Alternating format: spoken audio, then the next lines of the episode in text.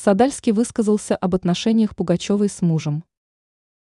Никогда не лезущий за словом в карман Станислав Садальский высказался о покинувших Россию известных супругах.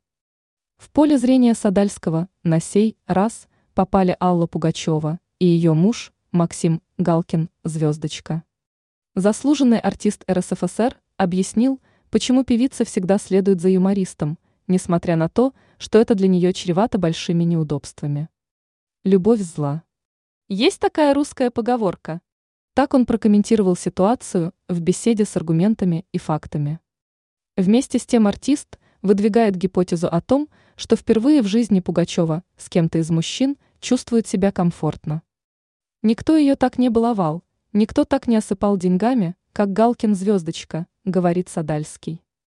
В связи с данными вскрытыми им фактами, актер из места встречи признал Примадонну заложницей собственных чувств. А еще поведал, что певице не повезло со своим последним супругом, вот и приходится нынче скитаться по миру. Алла Пугачева, раба любви. Она последовала за мужем, вынес суровый вердикт Садальский. А последнего он охарактеризовал как глубоко глупого человека, которому следует сидеть и молчать. Ранее Садальский предупредил Пугачеву о том, что ее поклонники могут стать заклятыми врагами. Звездочка – физическое лицо, исполняющее функции иностранного агента.